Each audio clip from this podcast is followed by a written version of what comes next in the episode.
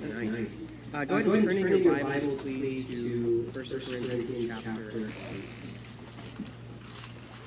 I'll do the same.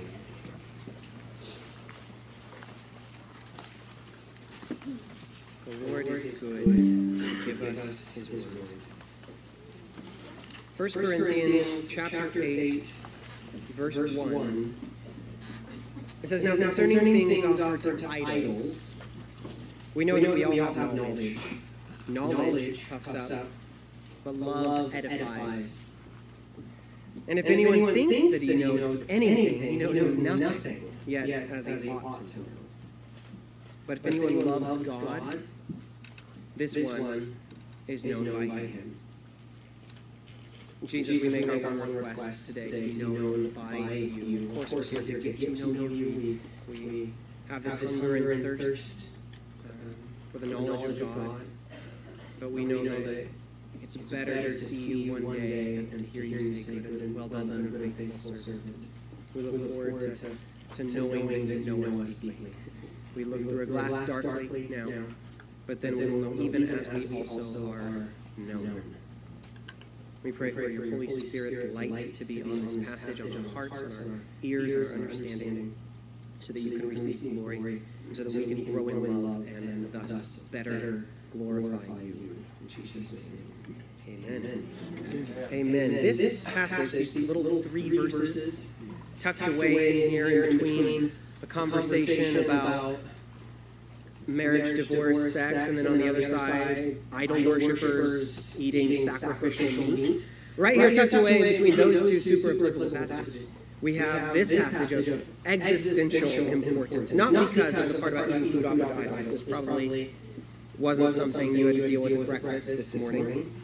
Uh, I don't think it's going to be something you have to ask about at potluck today. And now that I put that in your mind, I'm not sure what to expect. Uh, I can't imagine that food sacrificed to idols is, you know, a question you have to go, you have when you go to grocery outlet, though I would love to see that conversation happen sometime.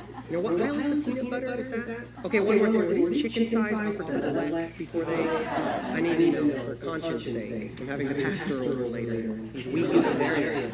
You know, um, I, I say this passage is of existential importance because as a church that is dedicated to knowledge of God, knowledge of the scriptures, we are confronted here with this warning that not all knowledge is useful, helpful, and good. And then we, we see that even the good knowledge that is useful, helpful, and good is simply not enough. Now, our church puts a priority on teaching the scripture. That's a good thing. Our events during the week, midweek Bible study, our men's and women's ministries, so on all, put a priority on educating Christians in the scripture to equip the saints for the work of ministry. I'm pretty happy about that. Uh, I think that's good. But the fact is, there is a wrong way to do the things that we do. There, there is a way to value these important things, to do as the scripture commands and pursue knowledge, but to do so without the purpose of um, the, the, the, real purpose of knowledge in our, in our minds. And the real purpose is the love of God and love people. There is also a risk in living in such a way as to focus on concerning yourself with what you know about God without being concerned about what God thinks about you.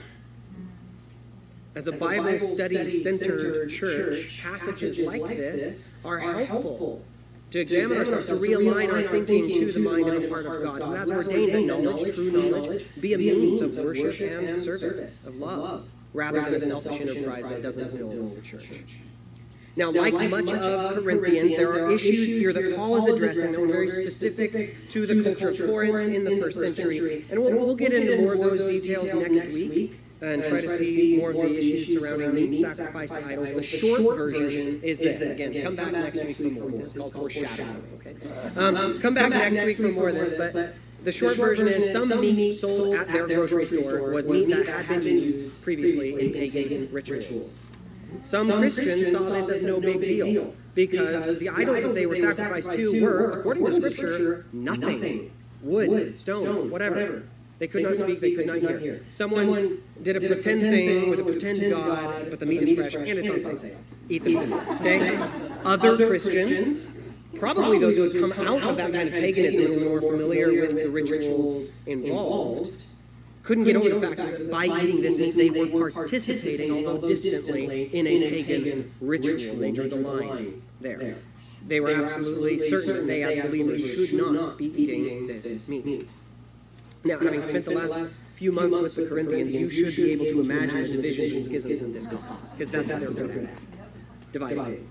Remember uh, the earlier messages in Corinthians where we, we saw that there were some who were saying, I'm of Paul, and others who were saying, I am Apollos. So you, you had these factions within the church that were not godly. Well, now we see that you probably had other divisions, starting with these factions. There were those who ate meat, and there were those who did not. There were those who believed that the food sacrificed to idols didn't mean anything, and then there were those who it obviously did mean something, very much. And even if these people believed in the same Jesus, it was obvious that they could not be united together as Jesus desired them to be, as Jesus prayed for them to be united, because it would have become virtually impossible for them to eat together. And eating together is something Christians are supposed to be really good at. Amen. Amen. Amen. Okay? So Paul is going to talk about what all this means, and he's going to cover it. he's going to cover it twice. Once in here, once here in chapter eight, and then again in chapter ten. But before getting into the details, he introduces this topic with a very important warning and a very important distinction. He warns those who would consider their knowledge as a kind of moral high ground.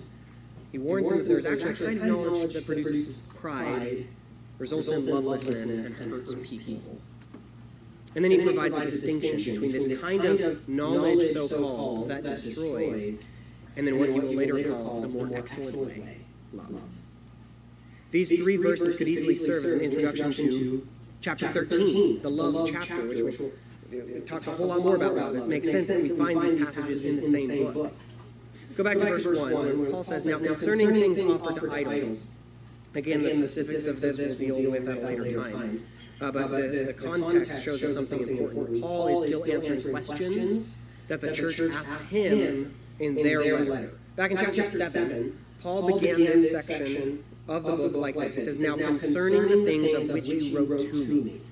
And then he's going through all of their questions. In verse 25, chapter 7, he wrote now concerning virgins. And he went on to answer the question about the unmarried in the church. And now he says concerning things offered to idols, because they asked questions about that. And then in chapter 12, he, he's going to talk about uh, spiritual gifts. And he starts that chapter the same way. Now, concerning spiritual gifts, brethren. And then he says, I do not want you to be ignorant. Because they had questions about this stuff. And Paul wants to give them knowledge about this subject matter. He wants them to know the answer. Understanding that context of how Paul is writing this letter, where this letter came from, it's important. Because it will help us from misunderstanding this famous line that Paul has here in verse 1. Knowledge puffs up, but love edifies. You can already see, you can imagine how easily this little saying could be exaggerated. Knowledge puffs up. Okay. We shouldn't read? Uh, we shouldn't learn things, I guess? It sounds kind of ridiculous, of course, but there have been movements within the church that are really, really close to this. There are plenty of people who really and truly believe that because so-called head knowledge and heart knowledge are different, that one of them must be bad. And there are anti-intellectual convictions within many parts of Christianity that would belittle theological education because it's not spirit-led. The joke in Calvary chapels for years is that seminaries should be called cemeteries because there's no life in them.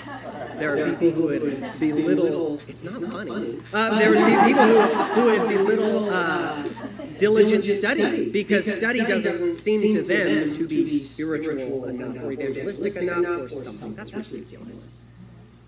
God is pro God is pro logic. Jesus Christ is in favor of diligent study. And the Holy Spirit is actually called the Spirit of knowledge. So obviously, he isn't anti knowledge as something that is opposed you know, to, to the Spirit's working. Rather than saying knowledge as something that is pitted against, say, fear of the Lord, the Scripture says that the fear of the Lord is the beginning of knowledge, which means that a Spirit-filled, Spirit-led life will lead you towards diligent study and thinking well. A spirit-filled, spirit-led life that begins with fear of the Lord actually promotes and produces knowledge. So you have, have to see here that First Corinthians is written to Corinthians, it's written to Christians, so that they would have a kind of knowledge.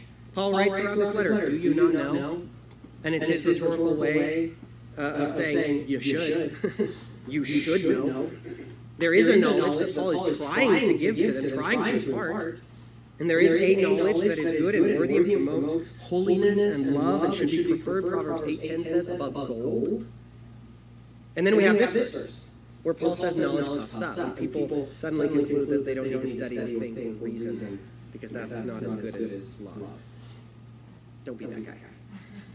Here's what Paul's saying. He says there is a kind of knowledge that is without love, that produces pride. Uh, it is without love. It harms people. And then there's also another kind of knowledge that is for the glory of God and the good of others, which is necessary but not sufficient. Now let's examine this first kind of knowledge first. He says, We know that we all have knowledge. Now, if you're reading out of the ESV, you can see a really helpful editorial decision was made here. And some extra quotation marks are present that aren't there in the New King James. In the ESV, it says, We know that all of us possess knowledge. This so-called knowledge puffs up, but love builds up. Um, I think this communicates what Paul is trying to say very well. The Corinthians he's talking to, they have the bad habit of saying, we all know better. Everyone knows this. Everyone knows that idols are just idols. Like, we're not superstitious anymore, we're Christians. And, and they say, we know better. He's talking specifically to Christians who knew that idols are nothing and the food isn't magically changed into demon food. They've moved on from all these pagan superstitions. And to the ones who disagree, and say, no, we shouldn't eat that. No, I can't eat that. These believers were saying, come on, all of us possess knowledge. Come on, guys, we know better. And it is this kind of knowledge, the knowledge that the ESV puts quotation marks around, that puffs up, and it is contrasted to love that builds up. I think it's important to show that this statement, we all have knowledge, or all of us possess knowledge, is a statement that Paul is kind of taking from their mouths. He's lifting this, maybe from the letter that they wrote to him. Because later on in the letter, Paul will correct this thinking that all have knowledge. In verse 7 of this chapter, he says, however, not all possess this knowledge. But some, through former association with idols, food as really often to an idol, and their conscience being weak is defiled. So you have people saying, yeah, we know better. Paul saying, actually, no, not, not everyone does. You can be patient with those that don't. So we'll, we'll talk about more on that verse and everything next week, but this shows how we should understand verse 1. When Paul says we all have knowledge, he's answering those who would say this, and he is correcting them, telling them that this kind of knowledge, specifically the kind of knowledge that does not consider others, is a knowledge that puffs up. To be puffed up. It's just a, this idea of sticking out your chest and trying to look like you own the place. Animals do this before a fight, people do in their own way. It's posturing, right? Showing off, showing that you're the best, to convince an opponent that you can beat them. That's what arrogance is, is making yourself better than someone else, better than you really are. So others can be convinced of your superiority. But guess what? You're not in a fight with the people in your church.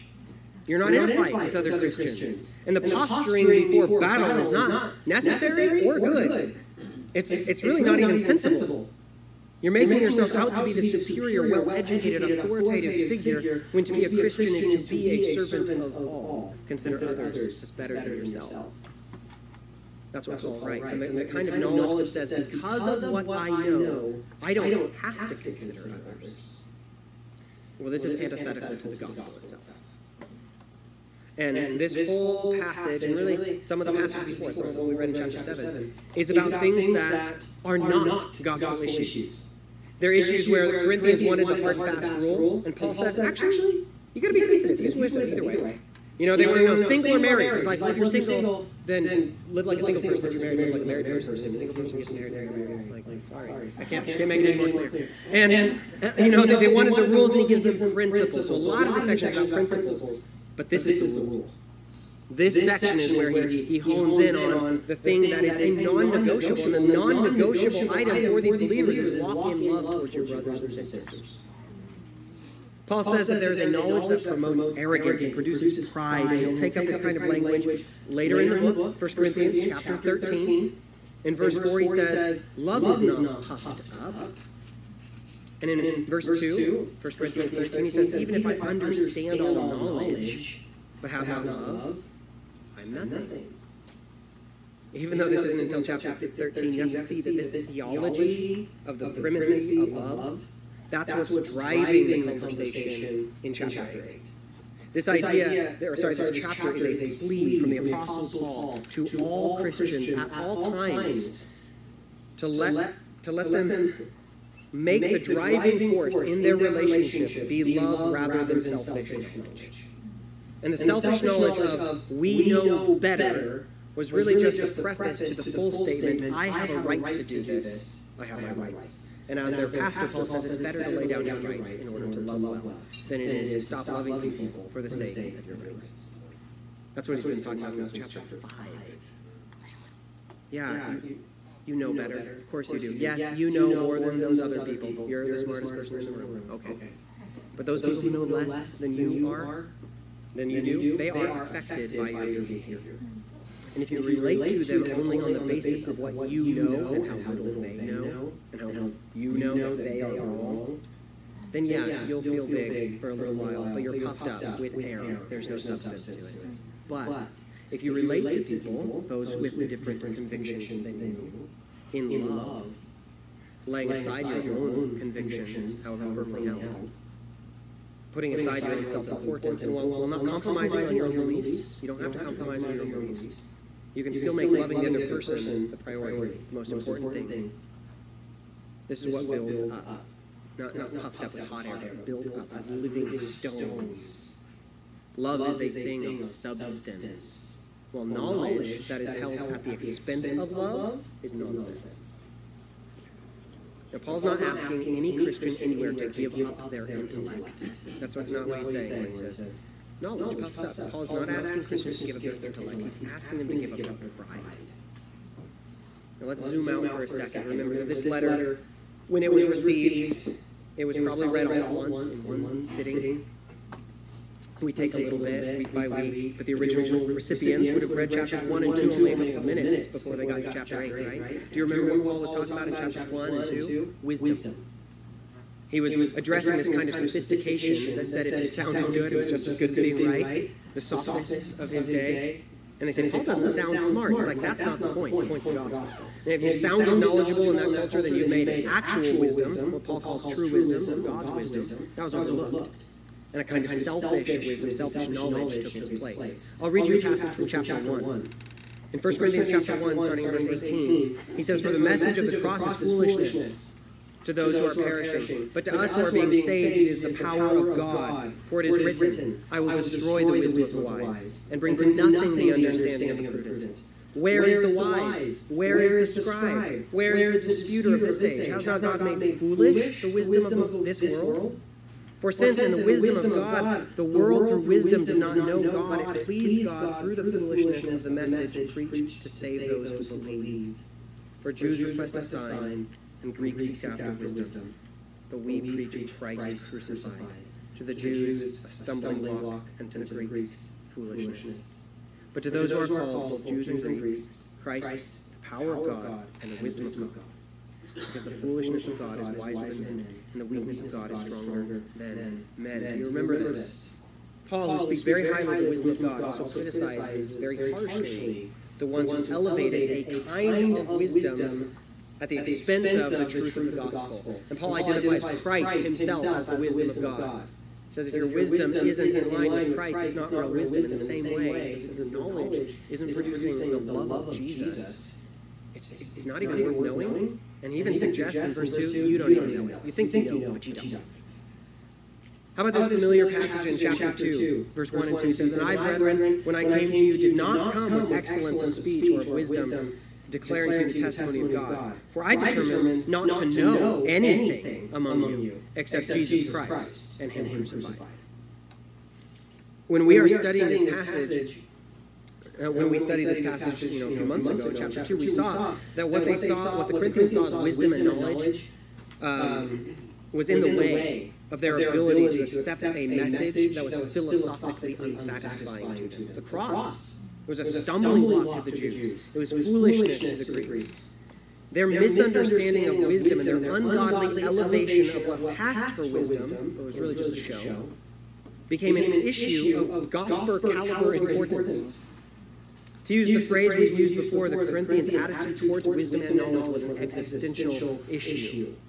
Because how they, how they understood knowledge and wisdom would determine whether or not they would be following Christ. Whether they would be believing and preaching a crucified Savior or their own intelligence. And whether or not they would be willing to preach a message that is foolishness to those who are perishing. Paul makes all this very clear in chapters 1 and 2. In the same way, the Corinthians' attitude towards knowledge in the area of food sacrificed to idols, Christian liberty, matters of conscience. This is these are secondary issues, right? It's not a gospel issue. You, have, you decide, you decide, follow your conscience. But the way they dealt with this secondary issue was a primary issue. This became a gospel issue because how they behaved was going to determine whether or not they were walking in pride or in love. And to not walk in love is to identify yourself as something other than a disciple of Christ. If you are not walking in love, then you're not walking behind Jesus because he didn't win. This issue of how believers treated one another, specifically the ones they disagreed with, how they used their knowledge, was a gospel issue because how it played out actually had an effect on the souls of those for whom Christ died. That's what Paul's going to take this argument later in the chapter. Look at verse 11. You can scan down the page. 1 Corinthians 8, 11. I'll read it in the ESV. It says, And so by your knowledge, this weak person is destroyed, the brother for whom Christ died. Thus, sinning against your brothers and wounding their conscience when it is weak, you sin against Christ. This is what's at stake when your knowledge isn't in the service of love. If you, if you know so much you can't eat with someone in your church, your knowledge has gone too far, off course. That kind of knowledge, the kind that does not take into account the soul of your brother, the kind of knowledge that is only used to defend your position, is not used to help the needy. That's a knowledge that puffs up, but love builds up. That's how, That's it reads in the ESV. The New King James says edifies, which means the same thing. Paul often uses construction language, architecture language when speaking about our place in the church. He's already told the Corinthians that he is a builder of the church. And, guess, guess, what? The building that Paul is building is a temple, and temples are for gods to live in. That stuff he's already written to them. Paul's heart for them is that they be built up, that they would be a strong and beautiful building. And here he points out that the strength of this building will be will depend on the love that the living stones have for each other. The building will only be as strong as its love. And I think we see that this idea is so central. Excuse me. It's so central to Paul's theology and so central to his attitude and heart towards Corinth. Because it's his answer to more, than, one of their, questions. I don't know if you've noticed this yet in our study, but you know they've got questions about food sacrificed to idols, and Paul's answer is love one another. Later on, they've got questions about spiritual gifts, and Paul says love is the better way. Actually, it's a more excellent way. The answer to your theological questions, it's love. The strong, the strong church, church is the church, church where people make their decisions based on the answer to this question what I am doing loving to my brothers and sisters, what I am doing serving them well. What builds the church? What builds up people? It's love. There's this question that Christians have. Uh, you've encountered the question, whether you've asked it or someone asked it of you, that we wonder, how do I serve um, in the, in church, church or, or, or, what's, what's my ministry? ministry? Where, where do, do I serve? Okay. How, How, what, and where, where are fine questions, questions, but they're, they're wrong. Rephrase, Rephrase the, question. question. Who, Who am I called to love? It will be a person. How, How can, I love people well? Don't look for a program. Look for a person to love. Instead of asking, where do I serve, say, who do I serve? Who do I love? You, you should care about knowledge, okay? Whatever your ministry is, just as a believer, there's things that you should know. Proverbs tells us, seek it like gold. But the reason why you should care about knowledge is so that you can love well. We pray that we would know God well, so that we can worship Him as He deserves. We want to know the scriptures because we want to know Jesus and we want to know the gospel of Jesus because we have been commissioned by him to teach it to every living soul on the planet. So yes, knowledge is important. I would even say knowledge is essential. You can't move on without it. But while knowledge is essential, it is not sufficient. Though I have all knowledge, I have not love, and nothing. Seems like on this issue with the food and the idols, the Corinthians might have been asking the wrong question. Of course, we don't know what their question was exactly. Uh, it seems like they were asking, okay, Paul, who is better? The one who eats this food or the one who doesn't? And that was their question in chapter 7, right? Who's better, married or single? Go. And Paul's like, yeah, uh, every, all. Uh, see. Uh, you know, so it's probably, their, their question is, you know, who's better? Or, or in other words, who's right? And Paul says, wrong. Wrong question. The question is, who's loving? How are you loving? Or perhaps they were asking, as so many do with questions of morality, how far can I go and still like be okay? And Paul says, wrong question. You, you should be asking, how far can I go? How far can I love? Not like the closest I can get, like how, how much can I love people? The knowledge loving, wisdom loving Corinthians needed to be people loving Christians. They would have been under the impression that the more their church knew, the stronger it would be. If a high percentage of their congregation could answer the doctrinal questions correctly, they got a 95 or higher on the theology quiz, they would be strong. They would be built up, not true. That's not what builds up is love. Again, knowledge, it's essential, but it's not sufficient. It's not enough. Knowing the right answers doesn't make you look any more like Jesus. Believing wrong answers, yeah, that'll make you look less like Jesus. We should seek truth. We do seek truth. But if you're using your encyclopedic knowledge in order to harm other people, which was the case in Corinth, or you're so theologically educated that you can't really fellowship with anyone. I don't know if you've met people like this because you won't find them in church, but there are plenty of them that have studied so hard they can't find a church that's doctrinally pure enough for them, so they just stay home. Well, they, they made it. They, they have the knowledge. They're very puffy. Uh, okay. Uh, Paul makes another point about this kind of knowledge. In verse 2, he says, If anyone imagines that he knows something, he does not yet know as he ought to know. Now, this is just as confusing as it sounds.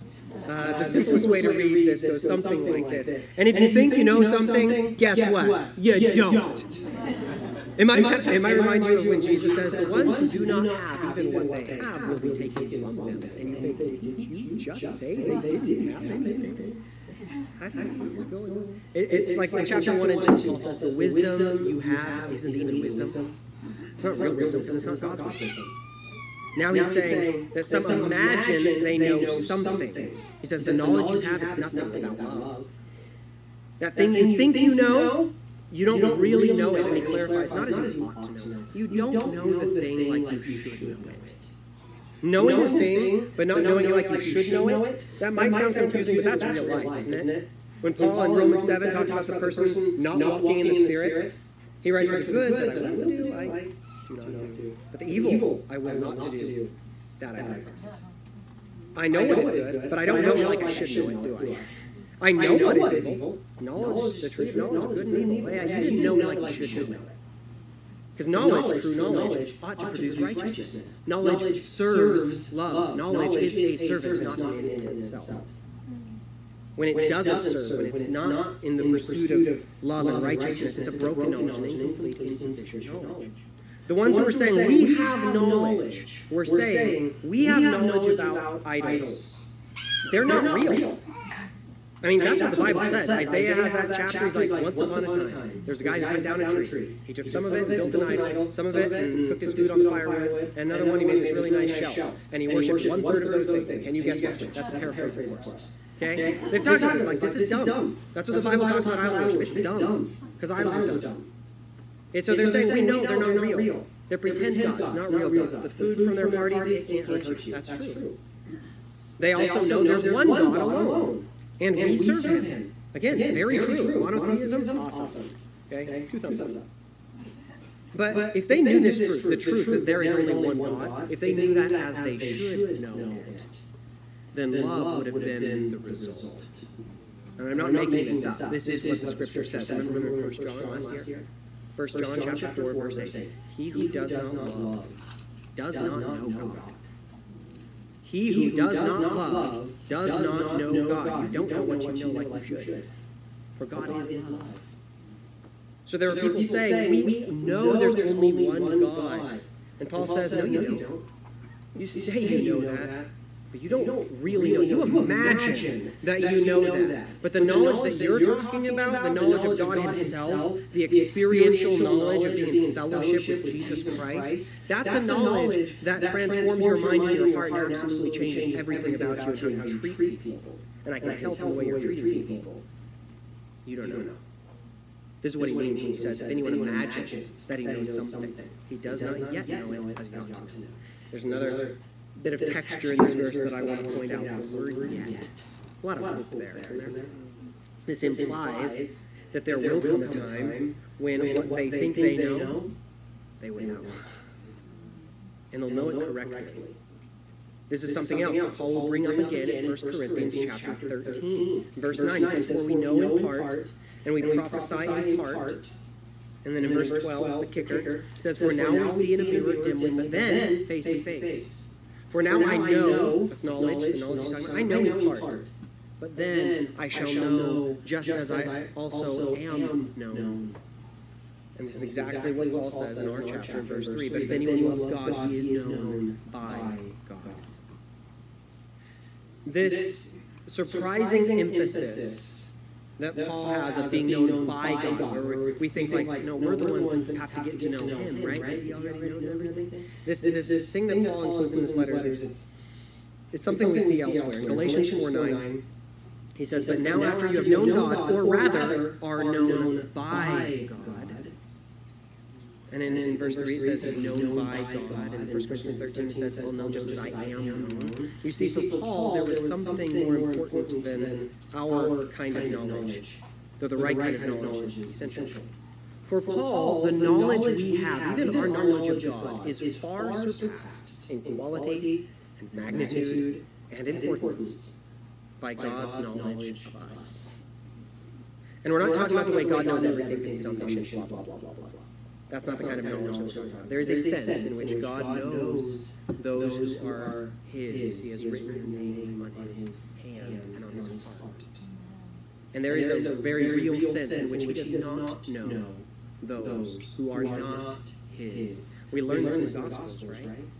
Where there are those who tragically get the surprise, tragically surprised to hear the most heartrending and literally damning phrase ever heard. Depart from me, I never knew you. The things you know, the things you think you know, you don't know them as you should. And you probably never will know anything fully this side of the side of heaven. Says we know in part. But the things God knows, He knows them perfectly and wonderfully, and He knows them intimately and joyously. To be known by God in this sense is to be loved by God. And in the passage of the Gospels I just read, the ones who were surprised that God didn't know them, they were the ones who did not demonstrate love to the weaker brothers. There were those who were hungry, and those who were thirsty, and those who were in need of clothing, of company. He says, As you did it to the least of these, you did it to me. So before Paul gets into the theological discussion or the practical, specific stuff about food, sacrifice to idols, he reminds them, guys, there's something of more value here. There's a more important conversation that we need to be having. There's something of more worth. You want to talk about right answers. I want to talk about right hearts. You want to be confirmed in what you know, but I want you to be confident in how you are known by the loving God who died for you. I would rather you be completely confused on what you could eat, but completely convinced of your obligations to love each other. I'd be so much happier if you lived the rest of your lives scratching your heads as to what the heck Paul means about the idol and food thing, but you never doubted God's love for you and your God ordained ministry of sacrificially loving each other. Now we see dimly. That's just going to be the way it is. But there is some. There is coming a time when we will see face to face. There's coming a time when we will see Jesus Himself, and then we will know what is worth knowing, and we will know the infinite worth of being known. Until then, let us not assume that what we know is going to be more important than how we love. Let's pray.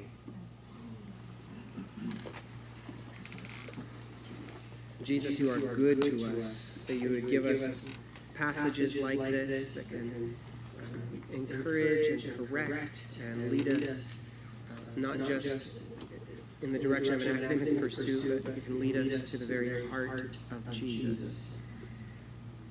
We thank you for your heart towards us. We thank you for your Holy Spirit. We thank you for the cross. We pray that our lives would be shaped like shaped like the cross, that it would look like we are following Christ. We need your help for this. We need the fruit of the Spirit that is love. Help us walk in it in Jesus' name. Amen. Amen. Please stand. Praise God.